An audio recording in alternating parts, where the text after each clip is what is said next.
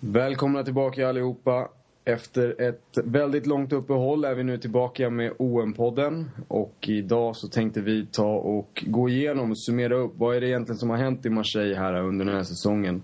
Allt ifrån våra senaste transfers till Bielsa-gate till att ta pulsen på vad vi har med sig idag och vad vi kan förvänta oss här framöver. Välkomna!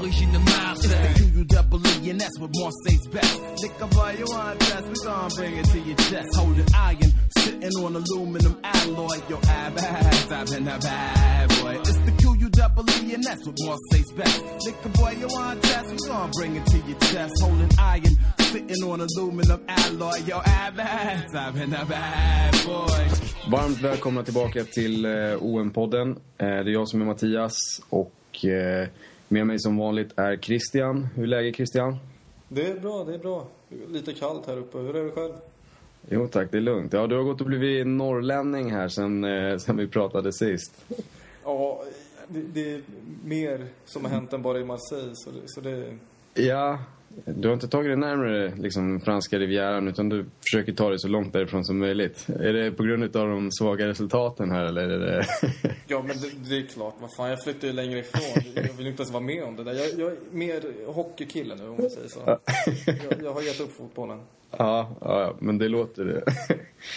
ja, nej, men det är skönt att vara igång igen måste jag säga. Det var alldeles för länge sedan sist och eh, det har hänt eh, en hel del på alla fronter vad gäller Marseille. Mm. Det är ju sällan en lugn vecka eh, i eh, fotbollsvärlden nere i Marseille. Mm. Och eh, som sagt, vi har en del att, att summera upp. Så vi kanske ska passa på att börja på, på en gång, eller vad säger du? Yes. Vi kör på på en gång. Ja. För att då backa bandet och liksom ta det i kronologisk ordning så känns det som att transferfönstret, vi kan inte börja utan att nämna det som hände under sommaren. Eh, det var ju väldigt intensivt. Vi visste från början att vi skulle tappa ett par nyckelspelare redan på, på free transfer. Som vi då skulle behöva ersätta samt att vi hade en, en skuld som vi var tvungna att eh, eh, sälja av för att liksom eh, möta. Mm. Så vi visste att vi skulle tappa nyckelspelare här också. Det var väldigt, det var ett tufft läge men det, det var ändå en viss optimism, eh, försiktig optimism om en, en så liksom som man gick in på, på sommarfönstret. Mm. Eh, men eh, ja, det var en hel del som hände rent spontant, vad, vad kände du när vi liksom, när säsongen summerades upp där i slutet på eh, i slutet på vårkanten och inför sommaren? Vad, var det med fruktan du såg in på sommarfönstret eller var det... Nej, egentligen inte. Alltså man visste ju att Gignac skulle dra och, och eh, Ayo. De, mm. de var man ju hundra på att de sticker på free transfer. Och, ja, du vet ju, man, man förberedde sig på det. Man har ungefär förberett sig på det i, i, sen ett år tillbaka. Alltså. Mm. Eh, men att det var så pass många och sen egentligen så pass många nyckelspel som stack under samma fönster. Alltså vi snackar ju om, om till exempel Payet, mm. Inbulla. Eh, visst, de ringade in pengar, men, men eh, alltså det, om man ser över hela, hela transferfönstret och summerar ihop det liksom i slutet på augusti, då, då, då är jag absolut inte lika eh, ja, positiv som jag var innan. Nej. Eh, innan. Nej. Det kändes ju verkligen som att de här två rollerna då som vi tappade. Vi tappade Gignac, vi tappade Dede Ajev. Det, det stod klart sedan tidigt. Mm. Och eh, i, ur min personliga synvinkel så kändes det som att med Michi Batshuayi så hade vi en naturlig ersättare för Gignac. Mm. Och Alessandrini eh, som agerade mest liksom inhoppare från bänken skulle ju då kunna gå in och ta André Ajev plats i, i startelvan. Och jag skulle inte säga att alltså, vår starkaste elva i det skedet skulle vara så pass mycket svagare än mm. den vi ställde upp liksom under föregående säsong. Mm. Eh, och sen då hade man väl räknat med att det kanske skulle bli billigare värvningar för att kanske täcka upp Ajev och Gignacs frånvaro men att man ändå hade de där naturliga ersättarna redan i truppen. Så det var väl vad jag liksom var inställd på mm. inför sommaren. Sen kom det ju fram att man hade vissa skulder och man var tvungna att sälja av åtminstone en nyckelspelare för att täcka upp om det var 15 miljoner euro eller liknande som, som fattades i kassan. Eh, då blev man ju genast orolig och eh, man visste att det var någon av nyckelspelarna som skulle behöva gå för att man skulle få in just de här summan. Eh, någonstans kanske man hoppades att det skulle vara Tovern som lämnade först och att han... Eh, eh ja, han hade ju inte riktigt presterat på planen men man visste att han ändå var högt värderad på marknaden och det fanns aktörer som typ Newcastle som hade sonderat marknaden innan och varit på honom lite men han hade då verkligen gjort klart för att han skulle stanna och bevisa sig i Marseille. Mm. Ja men precis. Och eh, sen så kom det ju hela, ja vad ska man kalla det, Imbola-affären. Mm. Eh, där, eh, ja, det blev ju lite som en bomb.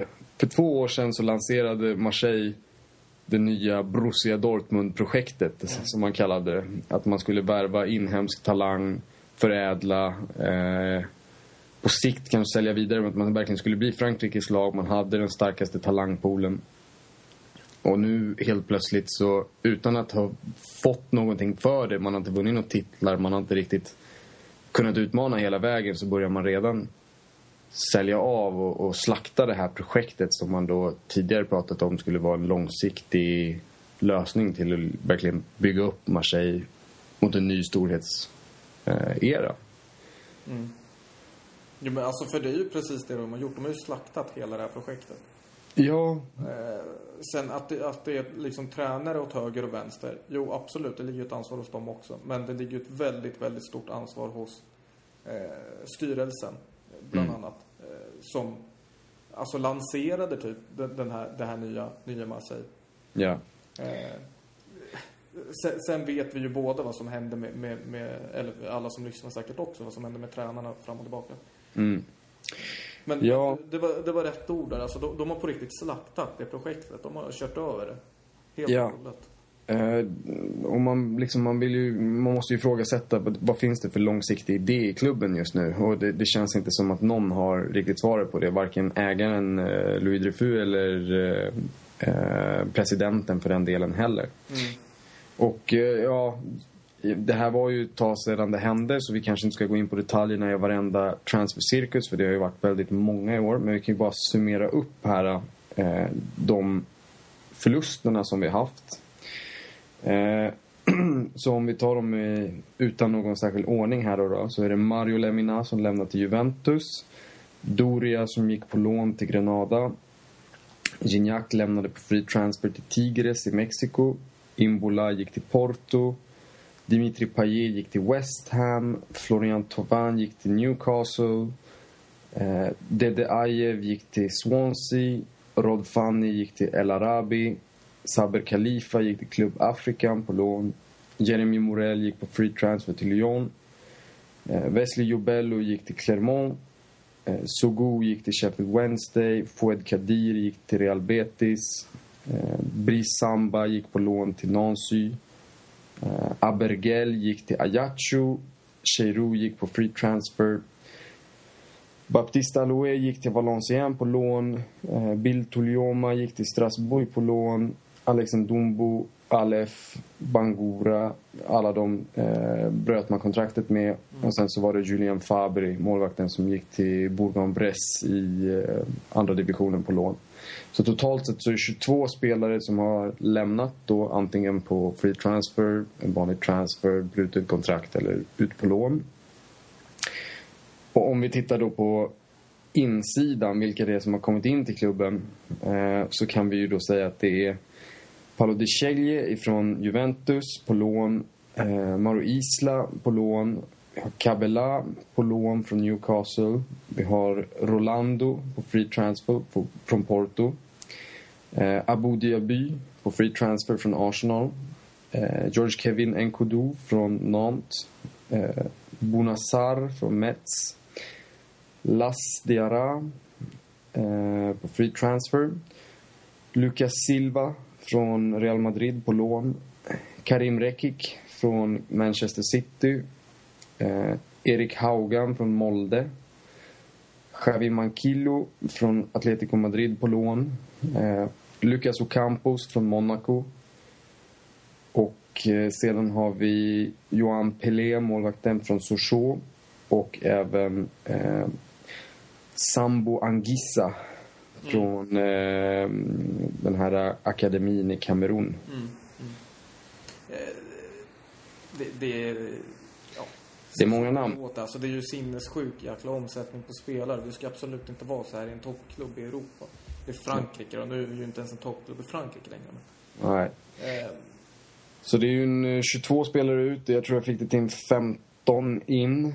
Ehm, plus då några, något proffskontrakt från eh, ungdomsledet. Vi tog upp eh, Gael Andonian. Eh, Sparanga är ju nu i A-laget också. mm. Eh, så det är väldigt stora förändringar. Om du skulle lyfta ut någonting, eh, Christian. Vad, säg, vem är den tyngsta förlusten eh, i ditt tycke? Och om du skulle lista topp två, topp tre värvningar in. Vad, vad skulle du vilja framhäva för några? Eh, ja, så tyngsta förlusten tror jag eh, egentligen Imbula. Alltså, däremot fick vi väldigt, väldigt bra betalt för honom, alltså i Marseille-ögon sett. Han, han är nog den enda som vi har gått plus på eh, på typ 20 år. Och kanske någon till, kan Payet.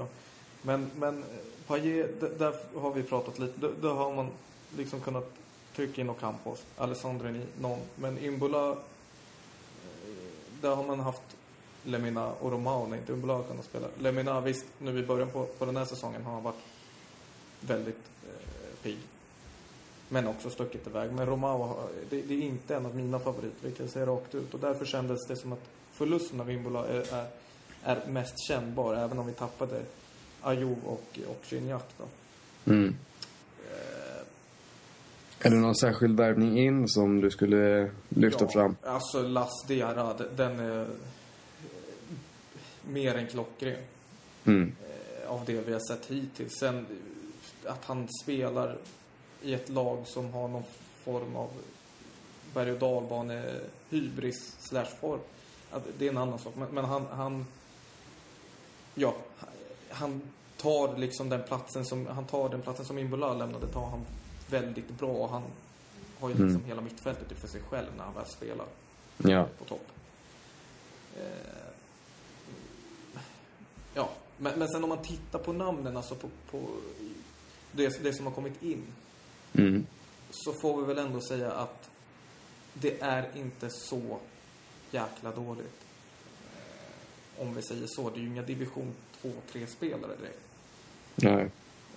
Utan det finns ju vissa namn som sticker ut. Alltså jag tänker på, ja, men oh, Lucas Silva. Mm. Eh, Remy Cabe- Cabella. Eh, och Campos när han spelar på topp. Mm. Så Ja. ja, Exakt, det finns ju mycket potential att hämta där. ja, absolut. Så, eh, är det någon du ser som någon särskild genombrottsman anno 2015, 2016?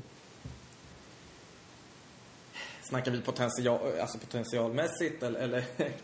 Ja, men någon som kan ha sitt genombrott i Marseille då. Jag tänker just den här säsongen. Någon som kanske... ja, Jag vet inte. Som eh, kan verkligen ha det lilla extra. Slå sig in i startelvan. Om det inte är någon som redan finns i startelvan men som kan eh, liksom eh, lyfta sitt spel till en ny nivå. Jag, tror, jag tror, nu har jag inte sett så mycket av en innan, men jag tror att Mankio kan ligga ganska bra till där. Mm. Ja, som sagt, jag har inte sett när han har spelat i Liverpool och Atletico Madrid och vart han nu har varit. Han har ju inte fått spela särskilt mycket heller. Nej. Men han har ju inte varit eh, kass när han väl har fått chansen. Nej. Men sen som sagt, alltså det, det är, han, han kommer ju få ett, han har ju redan fått ett genombrott, det har man ju märkt på matcherna. Alltså han, han är ju, Mm. han har ju varit matchens spelare flera matcher i rad. Ja. Men ja, jag, ja, jag vet inte. Alltså, Nkodo hoppades man ju på, men, men jag, nej, Mm. det känns ju som att hela laget underpresterar otroligt mycket just nu. Jo. Ja, vad, vad tycker du själv? Ser du, kan du peka ut någon? Eh, Ja, om man skulle försöka bryta ner det. Kännbara, mest kännbara tappet, Imbola som du nämner, är ju väldigt enorm. Men jag skulle nog säga än mer även alltså, Dimitri Payet om man tittar till hur mycket poäng som han eh, låg bakom under föregående säsong med dels att han var assistkungen mm. och jag ser ingen i dagens trupp riktigt som är liksom har potentialen att eh, gå in just i den positionen som någon sorts central offensiv spelfördelare. det, jag ser ingen riktigt som har den kvaliteten. Det skulle vara Kabela, han, han klarade det ju i Montpellier. Men nu så har han då förpassats ut i kanten lite på det sättet som han spelar. Mm. Och Alltså, fine, han gjorde det bra i Montpellier. Han, han floppade förvisso i, i Newcastle, men han har aldrig visat sig vara på liksom Payets nivå. Nej. Han är ju en fantastisk kvalitetsspelare, Payet. Så det, där, det känns tufft. Eh, sen när det kommer till eh, värvningar in så... Alltså inför säsongen så trodde jag ju mest på Karim eh, Rekik, eh, mittbacken. Att det skulle bli eh, liksom ett bra lås och mm. bra komplement till eh, eh, Nkulu. Jag tror fortfarande att han har potentialen för att göra det men jag är inte jätteimponerad av det jag sett hittills. Nej. Eh, men det tar lite längre tid kanske för en mittback också att spela in sig så jag hoppas att han, eh, han kommer lyfta sitt spel. Annars skulle jag väl säga att Nkodu var väldigt imponerande i matchen mot eh, Groningen i eh, Europa League och jag tycker han gjorde ett pikt inhopp mot Lyon också. Så jag tror och hoppas att han liksom kan lyfta sitt spel. Sen så visst, eh, andra chanser. Toulouse-matchen så har det sett mindre bra ut. Annars så, som du säger, Lassana Diarra har varit fantastisk. Mm. Sågs ju lite som en chansning inför säsongen. Eh, Sen så... Eh, Lucas Silva känns stabil. Jag tycker inte han har liksom eh, bringat någon helt ny nivå men känns liksom som en, en, en bra truppspelare. Eh, och Campos tror jag har en otrolig potential. Eh, men han är lite oslipad fortfarande. Mm. Eh, ja, sen eh, ska bli intressant att se när Diaby kommer tillbaka och se vad han har för nivå och liksom om hans kropp klarar spel eh, vecka in, vecka ut. Mm. Eh, för där vet ju alla att det, alltså det finns en otrolig potential att hämta om, om kroppen klarar av det. Eh, ja, men precis. Så det, det, ska ju som sagt bli intressant att följa. Än så länge har vi inte sett någonting av honom. Nej, men sen, sen så att inte någon tror att du och jag glömmer bort. Men alltså, vi båda har ju flaggat för Batshuayi hur många gånger som helst. Så Absolut. Jag tror att vi båda är på samma plan där när det gäller att vi tror att även han kan blomma ut. Men, men han, han känns ju liksom redan, han är given. Det, det finns absolut ingen, ingen som kan gå in istället för Batshuayi om Batshuayi är frisk. Nej, inte om man vill ställa upp med sin starkaste elva liksom. Det är bara, vi har ju sett eh, prov på Michel att han har vilat honom och då valt att spela Ocampos på topp eller Nkodo. Men alltså det är, det är ju, du får inte samma effekt på, på spelet. Eh, så jag menar, vill du matcha din starkaste elva så är det inget snack om att det är Batshuayi som ska spela och han är ju en av de som ska göra det den här säsongen för att det ska, ska bli någonting. Ja. Eh, och sen så om vi bara tittar på det materialet som finns i truppen redan. Jag tror Alessandrini kommer få en, en väldigt betydelsefull roll i laget. Eller han har redan det. Mm, mm. Jag tycker hans, eh, efter Lyon-matchen och det röda kortet så har man märkt att han, han har saknats. För man tappar mycket spelare, äldre spelare och spelare med hjärta i Gignac och André Ajev. Mm. Och eh, Alessandrini måste verkligen stega upp här också och, och ikläda sig rollen. Han är liksom, han är född i Marseille, han har hjärtat där. Minns matchen mot Rennes, eller när han spelade för Rennes när han grät i omklädningsrummet efter att han gjorde mål på Marseille. Mm. Det här är en kille med liksom helt rätt karaktär eh, och ledaregenskaper och han måste verkligen stega upp. Så jag tror han blir otroligt viktig den här säsongen. Mm. Eh, och sen så hoppas man på professionalism från Nkolo och Mandanda. Båda sitter på utgående kontakt eh, Uh, Nkolo har varit mycket snack om den här sommaren också. Lyon var ute efter honom. Uh, men att de fortfarande kan liksom bidra med sin yttersta toppnivå det kommer också bli otroligt viktigt för att vi ska kunna få några resultat uh, den här uh, säsongen.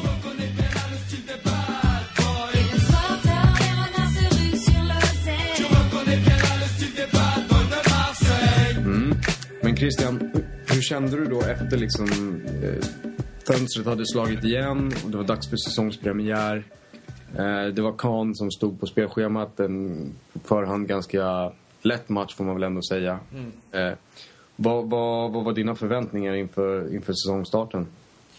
Eh, ja, alltså om, som jag sa tidigare så om man tänkte, tänkte i slutet på augusti, jag, jag sprang händelsen lite i förväg, men eh, om man tänker så man summerade upp silly season och, och, kände att nu var Marseille klara, då kände man kanske inte lika positivt som eh, mm. i slutet på förra säsongen. Men alltså spelmässigt, matchmässigt, då kände man ändå att jäklar vad kul det ska bli att komma igång för att det gick ju bra under försäsongen. Alltså man, man mm. hade en vecka tidigare tror jag slog, slog man Juventus med 2-0. Eh, i, I en träningsmatch. Ja, verkligen. Innan premiären. Och då kände man och då spelade man sig väldigt, väldigt bra. Eh, mm.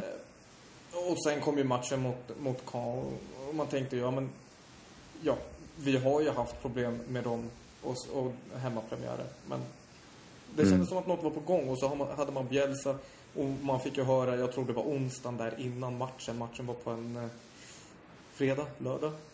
Ja, det var en lördagsmatch tror jag. Lördag, ja. Onsdagen där, eller tisdagen, så hade han varit jätteglad på presskonferensen och sagt att, att eh, man hade ju i princip kommit överens om ett nytt kontrakt och det var bara små detaljer som återstod. Och, och, och det, var, det var det. Så att det, det var liksom friska vindar. Mm. För en gångs skull. Och, och, han hade ju fått, fått bygga ett lag på egen hand i princip. Mm. Eh. Kanske inte hade så mycket medel, liksom, inte så mycket pengar att röra sig med. Men det kändes ändå som han hade fått ha sista ordet i varenda värvning som hade gjorts. Till skillnad från förra säsongen då han kände att han hade blivit lite förrådd av ledningen. När det kom till värvningar. Exakt, och om vi tänker, alltså vi har ju följt OM hur länge som helst. Om vi tänker så här, när någonsin har en tränare fått så mycket batt som Bielsa fick eh, nu här under den här sommaren? Det har ju inte hänt så länge vi har följt laget. Nej. Eh. Jag menar redan på förhand när man tog in honom och liksom sparkade, eller sparkade och sparkade, men förflyttade José Anigo som var, mm. hade väldigt mycket att säga till om kring, kring eh, värvningar. Bara för att just Bielsa skulle få mer makt. Eh, men eh, ja, Ja, nej, alltså, och sen spelades ju matchen mot Caen. Vi, vi alla vet vad som hände. Marseille gjorde sitt vanliga jobb och torskade med 1-0 i en hemmapremiär mot, mot, eh, mot dem. Eh, mm. vi, vi, är vana. Eh, ja, det är historia. Alltså det, det är ju... Ja, alltså...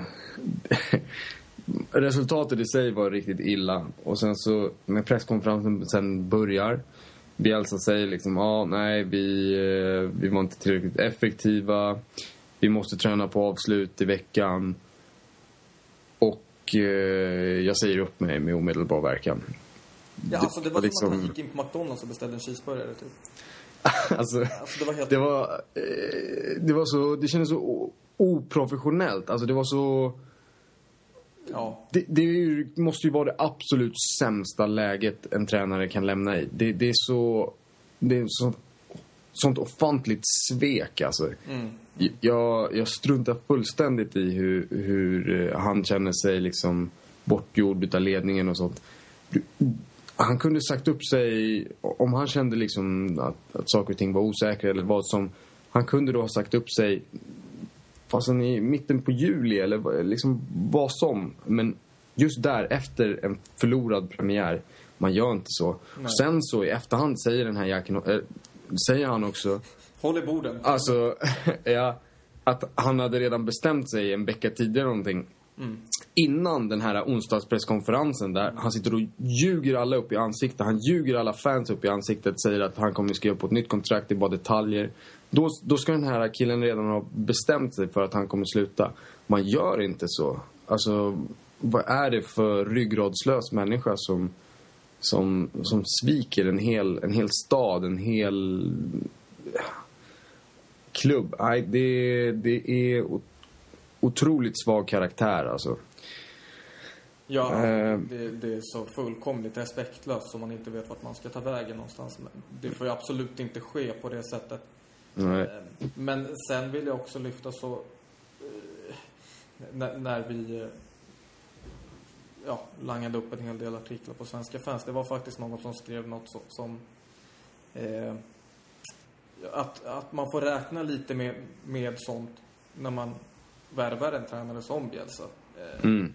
Lite det håller jag med i faktiskt. Alltså, man vet ju att han är typ galen, halvt sjuk i huvudet, någonting. Men man tror ja. ändå att han ska ha någon form av... Alltså, man tror att han är galen, men inte så galen. Inte så... Men någonstans, alltså, jag förväntar mig det här uh, uppkäftiga, upproriska mot ledningen. Mm. Visst, men alltså det här, uh, det var inte en vendetta mot ledningen. Det här var att såra en hel stad, ett helt liksom en hel klubb. Det, det är inte liksom... Visst, presidenten får mycket skit. Men det landar på supportrar. Mm. Alltså, supportrarna har gett Bielsa så otroligt mycket kärlek sedan han kom. Det har inte, alltså, trots uh, att vi tappade den här uh, Champions League-platsen, eller tredjeplatsen. Det var, det var ett skämt alltså med tanke på det spelarmaterialet som vi hade förra året. Mm. Mm. Ändå, han har ju fått idel hyllningar. Uh, jag tycker att Visst, alltså han har bringat klubben en viss struktur eh, som vi kommer dra nytta utav och han har liksom moderniserat klubben på ett visst sätt. Men jag tycker inte prestationsmässigt, om man tittar på förra säsongen, att en fjärde plats var tillräckligt med tanke på det materialet som vi hade. Nej. Jag tycker vi hade ett mycket bättre lag än, än Lyon eh, och i, i, liksom i klass med Monaco. Mm. Mm. Um, och jag tycker att det var, det var för dåligt resultatmässigt. Alltså vissa matcher där mot Lorient exempelvis. Alltså det var... Och mot Kahn, det var sådana bottennapp. Det ska inte hända. Ibland så stod han... Han var kanske lite för stolt för att byta strategi. Det ska vara attack på attack på attack. Han klarade inte av att liksom gå över till en mer cynisk fotboll och spela på ett resultat och liksom ja, men var lite smart. Han, han, han eh, var för mycket av en idealist. Han, han, han ville spela på sin... Eh, ja, utifrån sin filosofi oavsett läge och det, det kostade oss i slutändan.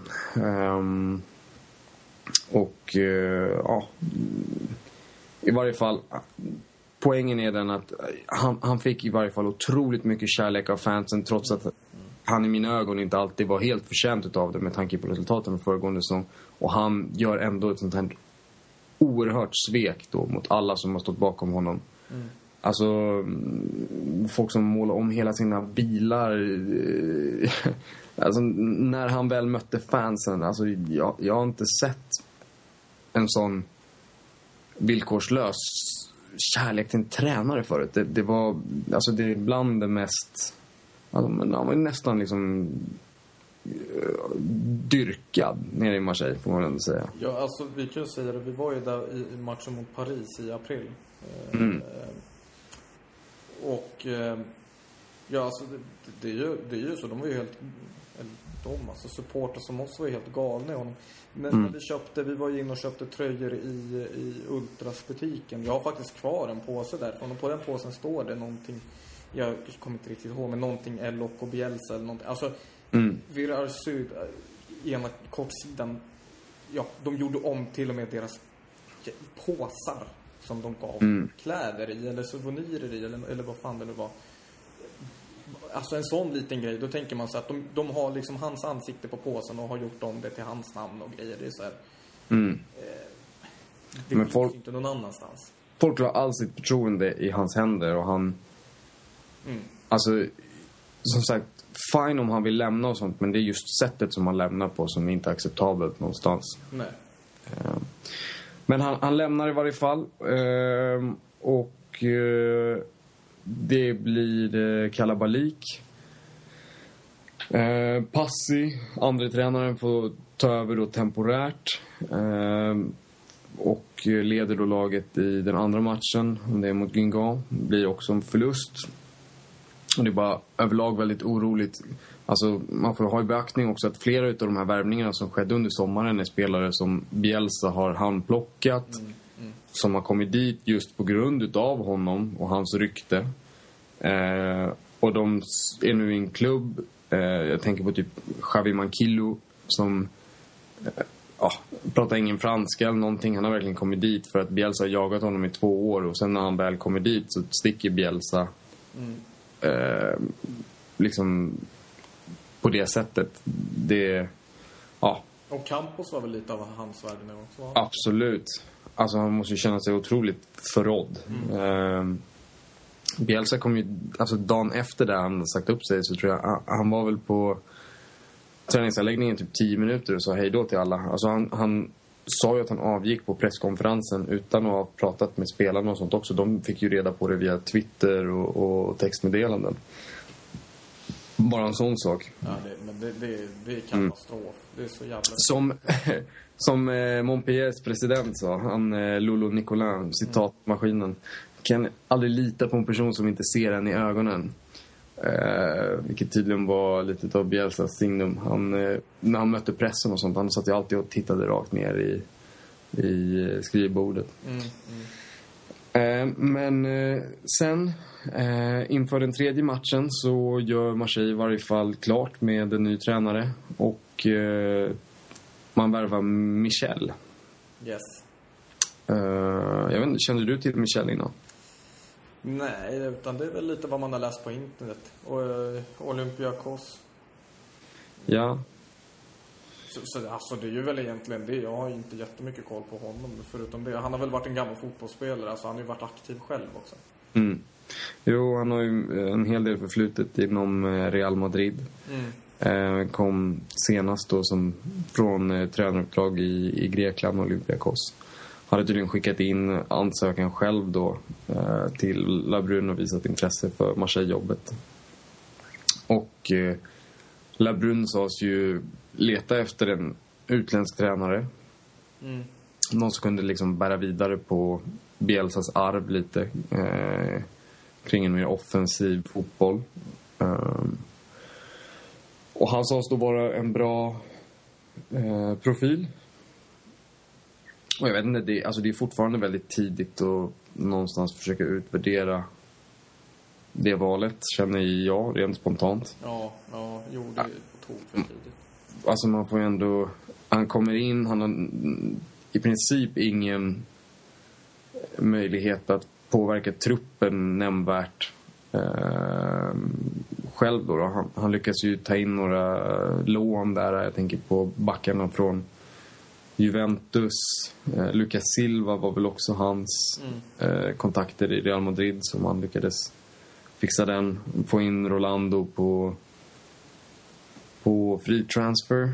Eh, och sen så är det ju då också den här stora affären i slutet med eh, Newcastle där vi blir av med Tovan och får in Cabela och eh, Lemina lämnar sen då också till, eh, till Juventus. Mm. Så det är lite saker som händer där, men jag vet inte hur mycket han hade att säga till om. Han kunde nog komma med en del önskningar, men han hade inte alls samma fria händer som eh, Bielsa hade från början. Utan där var det nog mer ledningen som hjälpte till och fattade beslut när det kom till transfers.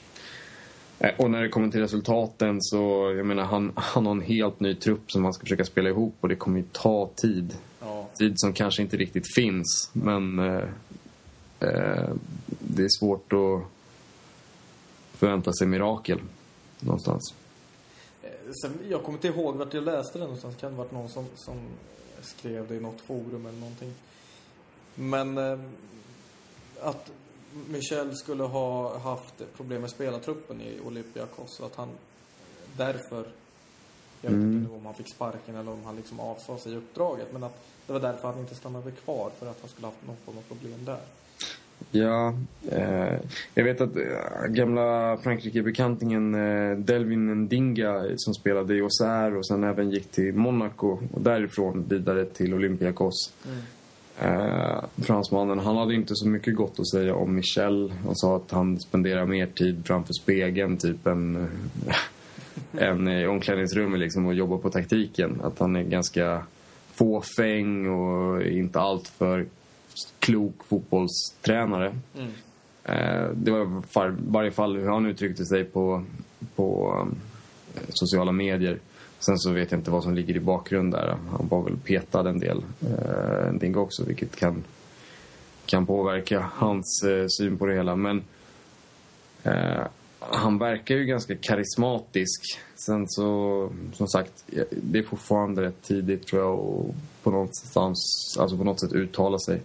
Olympiakos gick ju bra i ligan. Han vann ju flera titlar med dem. Så jag, jag tror att någon sorts fotbollskunskap finns det ju definitivt hos den här tränaren. Sen är det bara att se om han är rätt profil för att leda Marseille. Det, det återstår att se. Ja. Alltså man behöver även ha någon som stannar kvar där ett tag på, på den där tränarposten. För att så som det har varit nu de här senaste åren, det är ju absolut inte optimalt. Nej, Så, så det funkar inte, utan man måste ju ha någon kontinuitet. Ja, och sen måste, jag tror även att det ligger väldigt mycket hos oss supportrar att någon gång måste vi ha tålamod med spelarbygget, med eh, styrelsen, med tränaren. Exakt. För det, så som det ser ut nu, alltså det går inte. Vi kommer bli ett nytt eh, Montpellier typ ena säsongen, ja, men hamnar på övre halvan av tabellen och sen nästa säsong kommer vi eh, fightas i botten. Mm. Det kommer vara så. Ja, det, man vet aldrig vad man har sig. Eh, Det är aldrig en lugn stund. Det är väl Nej. så mycket man vet i princip. Men eh, från eh, transferkaos och eh, tränarkaos så eh, känns det väl rimligt att eh, nu gå in på något som kanske ligger lite närmare i tiden och det är väl eh, matchkaos. Eh, och jag tänker, jag tänker då på uh, Lyon-matchen först och främst. Eh, vi kan inte riktigt passera ett, eh, ett avsnitt här utan att eh, nämna den här matchen. Nej, nej, nej. Eh, och det finns väl en hel del att säga. Jag, jag, lite svårt här Christian, du kanske får hjälpa mig. Var, var, var börjar vi någonstans? Ja, vart började det någonstans?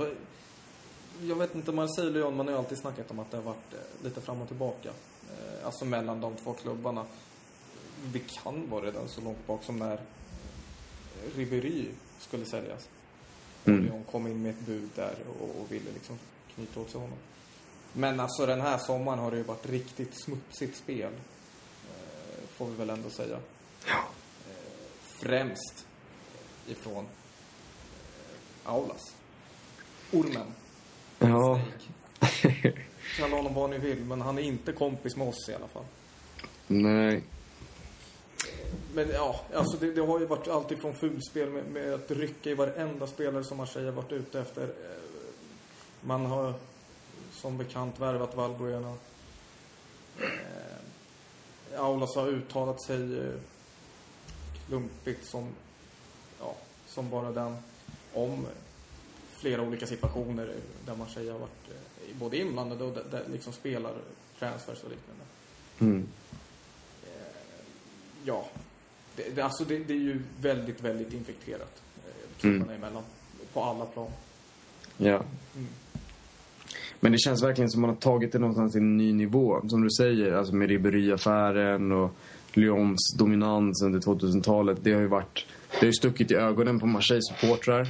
Ehm, men någonstans tog det ny... Alltså, det togs till en ny nivå. Vi låg och slog som de här sista Champions League-platsen under förra säsongen. Eh, vi mötte Lyon, vi var bättre än Lyon. Vi skulle ha vunnit mot Lyon, vi fick ett mål bortdömt på rent fusk. Eh, domarmiss, vi hade en boll över målet, eller en boll över mållinjen rättare sagt. Eh, men den gillades inte och när man summerade säsongen så var det ju de poängen som, som liksom skilde oss från den här tredje platsen eh, som Monaco sen knep på slutet. Eh, Redan där som det också, äh, inte redan där, men alltså det var ju där det blev... Eh, det, det togs till en ny nivå liksom. Ja, exakt. Det, där började liksom smutskastningen. Och i samma veva där så var det ju redan rätt infekterat. Marseille hade anmält Aulas eh, till disciplinsnämnden för att han, eh, Han pratar för mycket i sociala medier. Han pratar om saker som inte rör honom. Han pratar om vår klubb. Eh, han är ju en provokatör av rang. Det här är ju ingen, liksom, det här är ingen ängel. Det här är ju någon som verkligen... Han har ju varit ute för att skapa friktion redan sen, ja, sen lång tid tillbaka men även då eh, eh senare alltså från senare, senaste säsongen så har han ju verkligen varit på Marseille. Det har ju varit i och med att konkurrensen kring den här sista Champions League-platserna när man har två spelare som PSG och Monaco som har andra ekonomiska muskler än vad övriga klubbar har så har det blivit just Lyon och Marseille som slåss om den här sista livsviktiga Champions League-platsen. Även om nu Lyon lyckades knipa andra platsen förra året. Men det här har ju ökat på spänningen. Och Aulas han tar ju till alla knep han kan för att liksom försöka ge Lyon någon sorts bättre utgångsläge. Och då har det ju varit psykningar via sociala medier. Alltså han hamnade ju i dispyt med Kirill eh, Louis Dreyfus, alltså ägarinnans son, 17-åringen. De hamnade i Twitter-beef när Aulas började se åt honom att inte lägga, i sig, alltså lägga sig i vuxenaffärer. Och, alltså det var, det var pajkastning på sandlådenivå. Och det här då fortsatte under sommaren. Eh, Aulas tar varenda möjlighet att liksom pika Marseille, visar intresse för Gignac. Han värvar Morell på free transfer. Eh, han börjar flirta med, eh, eller han värvar Bovu som var liksom ett Marseille target. Alltså vi var ute efter den spelaren och då går han in och köper honom. Uh, han är även på eh, och vill värva N'Golo Kante som vi också har liksom uh, långtgående förhandlingar med uh, i Cannes. Bara för att jävla känns det som rent spontant. Han värvar ju som sagt Morell. Eh, han visar intresse för Nkolo och jag, eh, flera, flera uttalanden på, på um, Twitter när han nämner Nkolo vid förnamn. Liksom Nico, Nicolas, han, vill han spela i ett lag med ambitioner eller inte? Liksom, vill han spela i Champions League eller liksom, vad, vad är det han vill? Ingen som frågar honom. Marseille har till det här datumet att svara på vårt bud och liksom det sticker i ögonen på Marseille-supportrar och det, det är så här Alltså det, det är ett larvigt eh, sätt att kommunicera på också på liksom, sociala medier. Det är ju verkligen för att skapa friktion, för att skapa rivalitet och liksom öka spänningen mellan klubbarna. Mm. Om han då var intresserad av Nkolo kunde han skickat sin förfrågan till Labrun bakom liksom, stängda dörrar på, som professionell president hade gjort och liksom försökt förhandla där, inte ute i rampljuset så att säga. Det var ju bara en antistämning. Sen var det också snack om liksom, när eh, deras målvakt Lopez ryktades inte riktigt vara helt hundra på en förlängning. Då, ville han, då började han prata om Mandana, eh, Mandanda också. Liksom, som också satt på kontrakt som kommer gå ut nästa år. Och han är ju då intresserad av de här spelarna då för nästa år då att försöka plocka in på free transfer och sånt. Eh, men eh, nej, så det blev ju en väldigt hetsk stämning. Och sen så i slutet på transferfönstret så kom ju bomben då också att han värvade Valbuena. Eh, det här är då en spelare som är hjälte i Marseille, eller var hjälte i Marseille. Vars nummer pensionerades efter att han lämnade klubben efter åtta år. Mm. Och efter ett år i Ryssland och missat Champions League-spel så var de tvungna att skära ner på kostnaderna och var tvungna att sälja honom. Och gör det då till Lyon. Efter allt det här. Sen för, alltså just Val, Valbuena vet jag att vissa reagerar på att ja, men han är inte liksom en... Um, han är ju inte en, en Marseille-produkt i grund och botten. Men det man får tänka på ändå, det var att, jag är inte helt ute och cyklar, 2006 så var Valbuena inte ett skit. Han spelade mm. typ, vad var det, femte, sjätte ligan och äh, divisionen i Frankrike. Ja, han spelade i, vad heter de, Li, Libourne. Ja. I, jag vet inte om de var, de var nog i National eller något sånt, tredje divisionen tror jag. Ja. Alltså det, det, det är ju inte en liga som, som Champions League-lag sitter och plockar, eller det är inte en division som Champions League-lag sitter och plockar spelare ifrån. Mm. Men han hade sån jäkla tur och hakat in på ett bananskal. Och sen har ju Marseille eh, gett honom eh, åtta år. Han har spelat i åtta år i klubben. Han har varit i princip eh, start, ja, så länge jag kan minnas. Mm. Eh, Marseille har gett honom den chansen. De har liksom utvecklat honom till den spelaren han är idag. Ja. Så att han sen gör, att han sen liksom självmant också går till Lyon. Att, Mm. Alltså det, det, det är ju helt sjukt. Det är så att, eh, Mm. ja. Vi vet ju vad som hände under matchen här me- mellan Marseille och Lyon senast på Stade Velodrome. Avbröts och, och, och det var Mm. dockor som hängde med hans ansikte och grejer. Ja, alltså... Vissa saker är väl liksom svåra att... Eller omöjliga att försvara. Alltså det, det som hände i samband med den här matchen. Eh, först var det ju... Man eldade upp hans tröja utanför arenan med bengaler. Eh, han blev eh, utbuad utan dess like på på uh, Stade Velodrome. Och då var ändå du och jag där när, när Ribéry kom tillbaka med Bayern München. Ja. Han var ju enormt hånad, men det här var ju något enormt alltså. Eh, när de läste upp hans namn då inför matchen. Eh, Han- Vi kan gå in på, på Twitter och OM understreck Sweden och så har vi, har vi faktiskt länkat den därifrån. Mm, Den är helt sjuk den videon när, de bu- busvisslar ja, alltså det är, det är otroligt. Och sen så som du säger, de hade hängt dockor på kortsidan med hans eh, ansikte på. Eh, det regnade in eh, eh konfett, alltså sån här eh, från tifot, flaggor och allt möjligt och, och flaskor och, och glas då när han skulle ta fasta situationen, någon hörna där. Eh, och sen blev han ju bryskt uppvaktad, minst sagt, utav eh, Marseille-spelarna. Alltså, jag har aldrig sett en spelare bli så slaktad, både fysiskt och psykiskt, under en match tidigare, tror jag. Och alltså, jag kommer ihåg första momentet är det väl Kabela som går in och stämplar honom, får gult kort. Sen har vi Karim Rekik som hoppar in och liksom drar en tackling i sidan utan att vara nära boll, så han flyger utanför planen. Eh, vi har nästa moment där Alessandrini går in med dobbarna före bakifrån, klipper honom och får rött kort. Eh, momentet efter, alltså vi snackar minuten efter, så sparkar Barada ner honom utan att liksom vara nära bollen. Alltså det var, det var parodi på fotboll. Det var ju liksom... Man var ute efter honom. Eh, och sen... Eh, även då till följd på det i, i halvtid när han går ut så är det vår assisterande tränare som säger liksom, ja men Valbuena, eh, eller Mathieu, skärp dig liksom, sluta lägg dig ner, vi vet hur du håller på. Och han, han är ju helt uppgiven liksom. Frank, inte, inte du också liksom, kom igen, vad är det här? Eh, Michi Batshuayi går fram till honom och säger liksom, sluta kasta dig.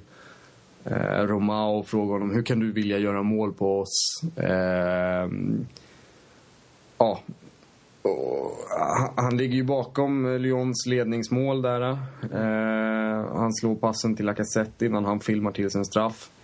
Eh, och sen så... Eh,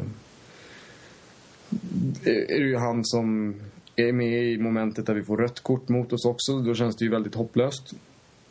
Som tur är i andra halvlek så efter att matchen brutits, då mycket regnat in mot, mot Valbuena, eh, har vi kommit tillbaka in i matchen eh, och på en hörna så lyckas Rekik eh, kvittera. Eh, och sen så är Valbuena nära på att avgöra i slutminuten också med något eh, skott på halvdistans där eh, som slinker utanför stolpen. Eh, men det var ju en, en sjuk match alltså. Så, Sen var det väl, alltså, det, det är ju allting, allt det här med det, som är jätteinfekterat med Lyon, med Aulas, med Valbuena, med Mm. en Kolo som, som har varit fram och tillbaka. Eh, sen att Morell gick dit, ja men det, men det Mm. jag, jag, jag kunde betala Aulas för att ta honom. men eh, jag tror också att väldigt mycket var frustration från Marseille-supportrarna över hur säsongen har urartat sig hittills. absolut. Eh, och inte bara det, även att... eh, Jag vet inte om, om folk som lyssnar har, har liksom läst det, men eh, Frankrike har ju EM 2016 här om ett år. Mm. Och försöker ju rensa upp hur mycket som helst på läktaren. Och, Marseille-supportrarna har väl känt sig lite mer liksom utpekade och har fått... Visst var det premiären man fick halva läktaren avstängd på, på kortsidan eller vad det var? Törs inte svara på. Jag, jag tror det var något sånt i premiären och, och så böterna för bengaler är, ju, är, de ligger på 15 000 euro tror jag det liknande och fängelsestraff och hela faderuttan. Mm. Så det, det är väldigt mycket liksom restriktioner ifrån LFP för att städa upp, eh, Mm. Franska ligaförbundet, för att städa upp eh, inför EM. Ja. Bielsa, värvningarna, resultaten. Alltså, det är ju det är en kokande gryta. Man säger det alltid om Stade Velodrome. Men nu är det en Mm. kokande gryta på ett annat sätt. Nu är det så här. det- Men det, det var just det. Alltså det, det var så mycket frustration. Och jag tror, jag vet inte vad du tror Christian, men alltså att Valbuena har varit ett tacksamt mål. Att Ja. liksom på någonstans, på något sätt liksom få ut all den här frustrationen och ilskan och då tog man ut det på honom. Han var ju, visst man är besviken på honom men alltså det var, det var den graden alltså av förmjukelse och alltså det var ju det var ju rätt sjukt. Det kändes inte riktigt som att den var skälig eh, riktigt utan det var nog mycket andra bakgrundsfaktorer som du nämner som låg bakom den läckta reaktion som man ändå såg. Ja, alltså precis. Han, är ju inte, han säger det själv att jag är inte den första som gör en sån här flytt. Mm. Nej, absolut inte. Sen, sen är det jätte, jätterespektlöst, absolut. Men Mm. den behandlingen som man fick, det är som du säger Mattias, det, det är... Jag, jag kan inte minnas, alltså det skulle vara liksom Figos grishuvud liksom. Det, jag kan inte minnas någon match annars där, där jag sett samma sorts, eh, ja men hat.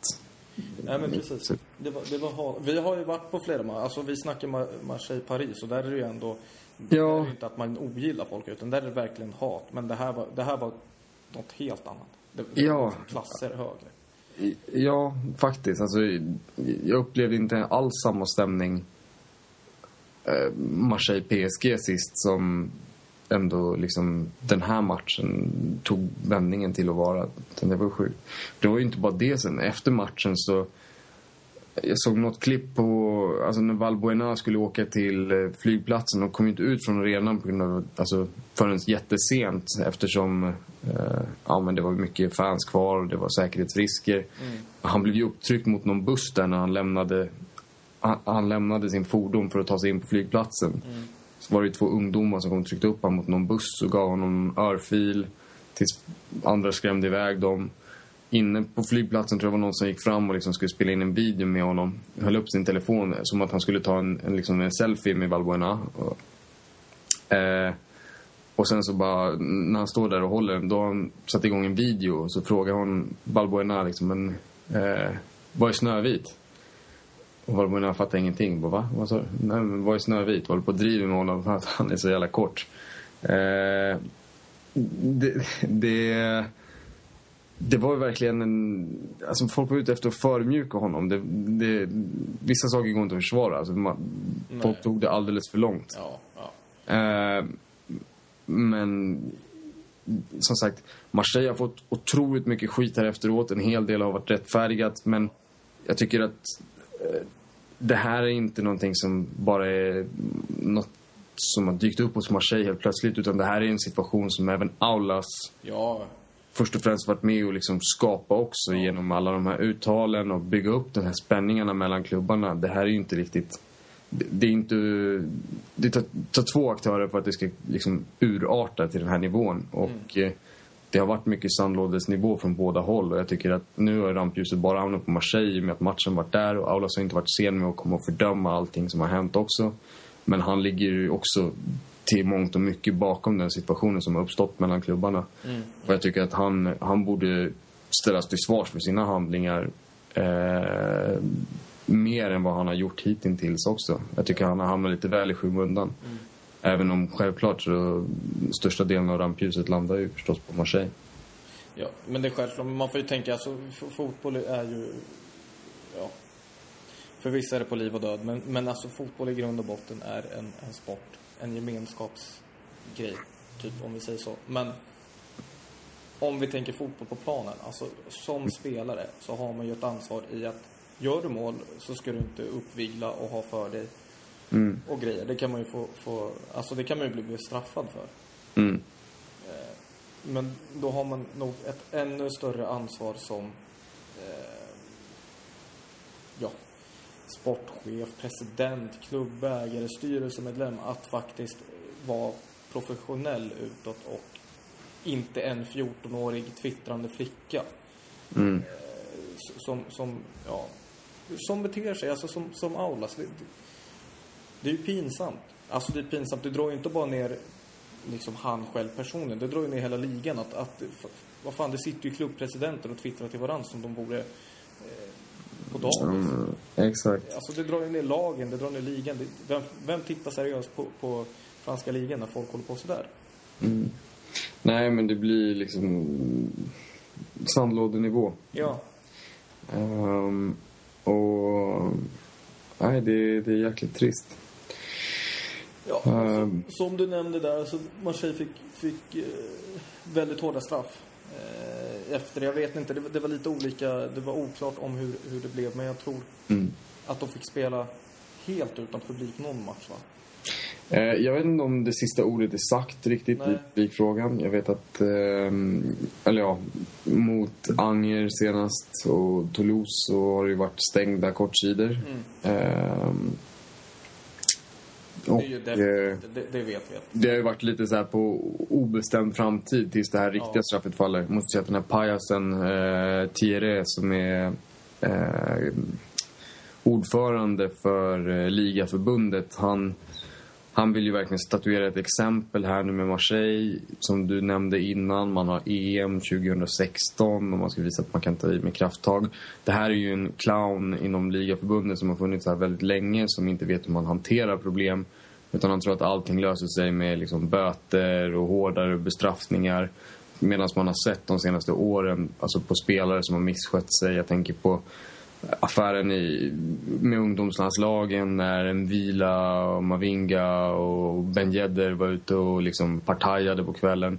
De stängs av, de ger så här äh, abnorma straff mm, om man ser till de incidenter som har skett.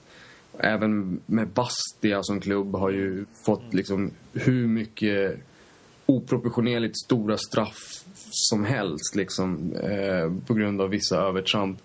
Och man, bara, man tror att hårdare straff löser problemen men man tar aldrig tag i sakerna från rötterna. Den här clownen tillika liksom Pump, han, eh, han, är helt oförmögen att förändra någonting i grunden inom den franska fotbollen.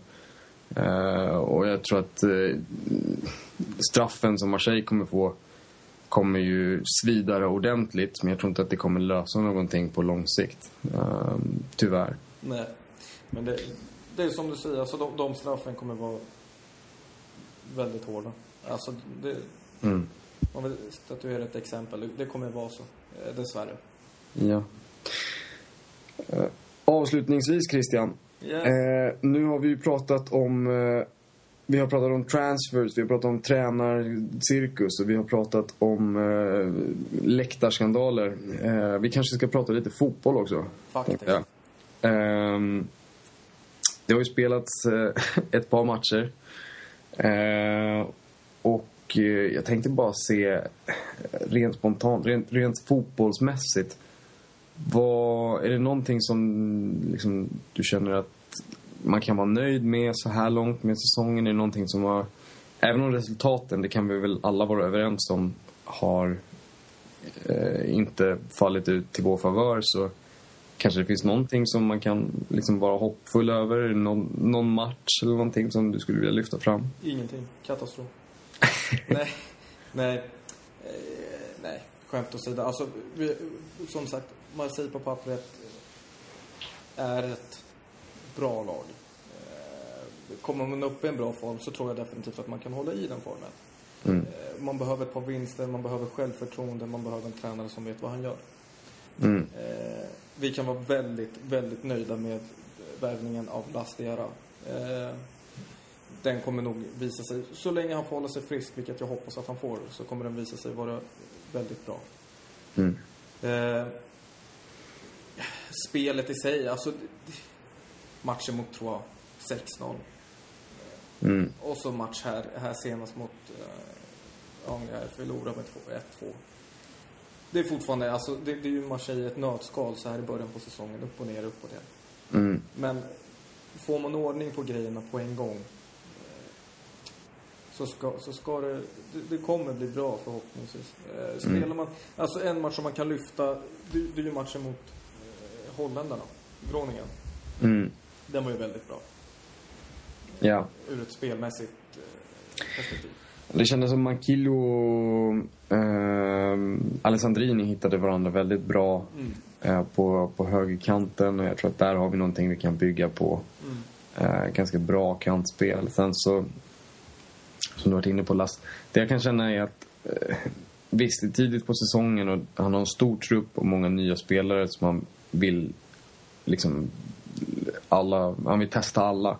Men det har varit väldigt mycket liksom, rotationer i startelvan. Men det tar väl lite tid för honom att, att hitta sin starkaste elva. Men det känns som att lite mer kontinuitet i, i startelvan eh, skulle göra laget gott. Sen så behöver man en, två vinster på rad så att man hittar någon sorts lugn och liksom arbetsro i klubben. Eh, så jag, jag räknar väl med lite tuffa matcher framöver. Nu eh, till helgen så möter vi ju eh, PSG. Ja. Och nu känns det väl som att tidigare så har man som i egenskap av att vara Marseille-supporter eh, kanske inte... Alltså man har ju alltid varit, de senaste åren då efter Qatar kom in i bilden så har man ju varit underdogs. Men man har alltid känt att liksom, ja, vi har en liten chans ändå. Mm, mm. Nu känns det här som bara, man vill bara få den här helgen, den ska passera så att vi kan gå vidare och försöka bygga om. För det finns inte en chans att vi, vi har någonting att hämta den här matchen. Nej. Nej, det ska Tyvärr. dessvärre. Tyvärr, tyvärr. Ehm, men ehm, jag tror ändå med lite tid eh, och om vi hittar något sorts lugn, vilket är väldigt svårt för tillfället, så kommer vi kunna kunna bygga någonting ehm, bra. Ska man se någonting annars liksom i tabelläget så det är ingen annan utav de befarade toppkonkurrenterna som öppnar särskilt starkt heller. Jag är inte imponerad utav varken Monaco eller Lyon. Eh, eh, Bordeaux och Lille är också lite jojo lag. Det är väl saint Etienne bortsett från PSG som liksom har någonstans levererat. Ja, ja men precis. Ehm, men spelmässigt, alltså Batshuayi, när han hittar formen. Sen så gäller det att sätta...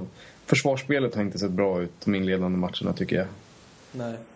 Eh, och som jag nämnde i intron, Karim Rekik. ehm, fantastiskt mål mot Lyon, men jag tycker att han har en bit kvar försvarsmässigt. Han slarvat vid offsider och sånt. Och senast så spelade väl eh, Rolando. Han var inte heller någon stjärna direkt eh, mot Angel. Så, ja, Man har- mycket att jobba på. Man, exakt. Men, men det kan bli bra. Ja, jag tror att materialet finns där. Hittar man bara och alltså, ger dem någon sorts harmoni och, och någonting att jobba efter, klara direktiv, så, så tror jag ändå att eh, det är inte bara mörker.